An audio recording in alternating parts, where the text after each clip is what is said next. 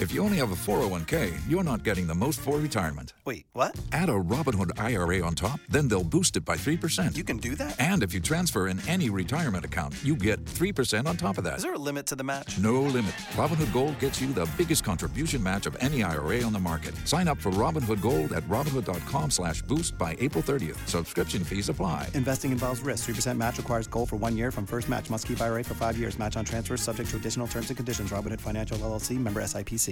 Hey, good morning, Tim. Great to be on with you. Uh, the concern that uh, we're seeing a slowdown, not in cases, although we are, but we're seeing also a slowdown in testing. What's going on there? Well, I think it's uh, you know it's a lot of different factors. It's really hard, as I said in those remarks you were playing, to, to really pinpoint what the issue is. But since July 26, you know, about a month ago, we've seen a 13 uh, a drop in our percent positive rate from 13.1% to 9. Our seven-day average of new cases has dropped 30%, which is a big number in seven days. Our hospitalizations are down 23% with 70, well, about 75% of our hospitals reporting a drop, which is really good. That's the one number I really focus on.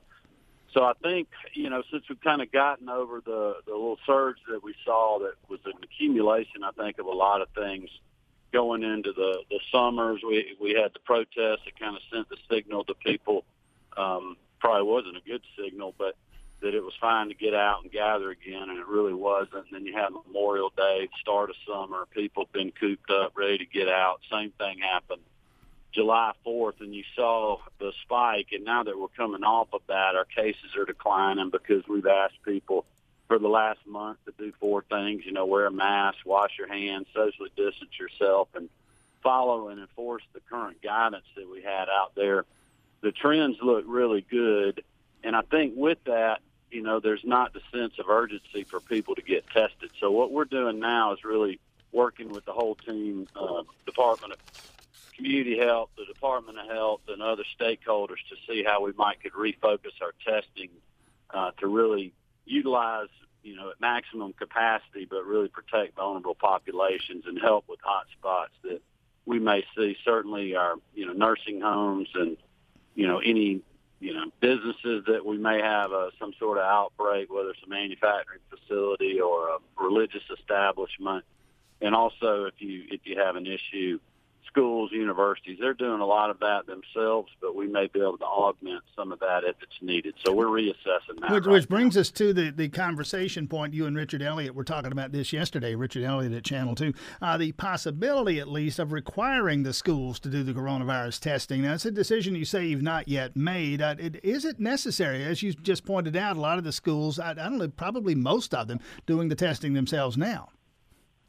Yeah, there there was a little bit of confusion on the initial report that came out that I was going to, you know, mandate and require that every everyone get tested at schools. That's not what I was referring to. What I was referring to is because of the demand going down for testing just from the general public, you know, we want to take those available tests that we have and utilize them to the best of our ability. So, you know, if we have say like having at Georgia Tech, you have a fraternity or a sorority house that has an outbreak, or if you have have it in a, a dorm or something like that. And I'm just giving hypotheticals. Mm-hmm.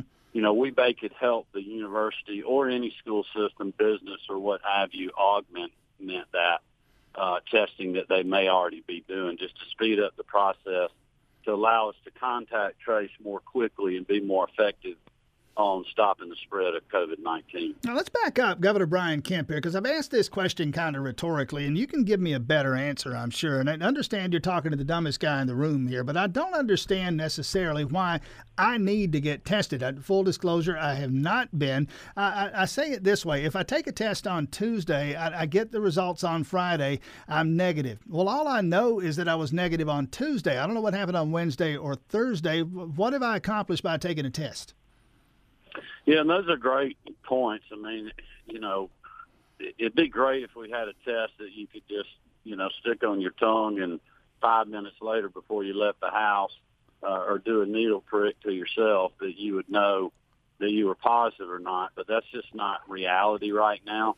We saw back during the height of the surge when the whole Sun Belt was surging, you had Texas, California, Arizona, you know, in other states that were surging at the same time, the the private sector labs just got overwhelmed. It was taking, you know, five to ten days to get the test results back. Well, at that point, it, it's really useless, and it, it's interesting to watch the cycles on testing because we've been in this place before where we didn't have enough demand, and then we've also been where we had so much demand that we couldn't get the results back quick enough. We're just having to deal with the situation at hand. You know, I'm actually glad we have this problem right now. We can focus on testing. I think the best thing for the public to do, I mean, look, for for me, dealing with a lot of the media that I have to deal with, it'd be great if everybody went and got tested because it would drive our percent positive down. But I've never let that drive our policy. What we're trying to do is get people tested that, you know, need to be tested, that may been you know, that know they were exposed to somebody that has COVID, uh, that is symptomatic, or that is in that at-risk population that, that may be vulnerable because of some situation that they're in. And that's really what we're focusing on now, just to continue to stop the spread. The best thing, you know, normal Georgians can do is go about their daily business, which I can tell you that people are doing in this state right now. If you just ride around and open your eyes, but do it in a smart way. You know, if you can't socially distance yourself, wear a mask. You know, continue to have good hygiene practices and cleaning uh, procedures at your place of business or at your home or, or what have you. And then just continue, you know, proprietors and others continue to follow the guidance and guidelines that we've put out there so we can continue to stop the spread and deal with the virus until we get to that point, hopefully soon, that we have more treatments and, and vaccines that are out there that continue to flatten the curve. And finally, Governor Kemp, about 30 seconds left here. A really important question here. Are you satisfied with what you're hearing out of the, the Georgia Bulldogs, Georgia Tech, SEC, ACC, and the high schools when it comes to football?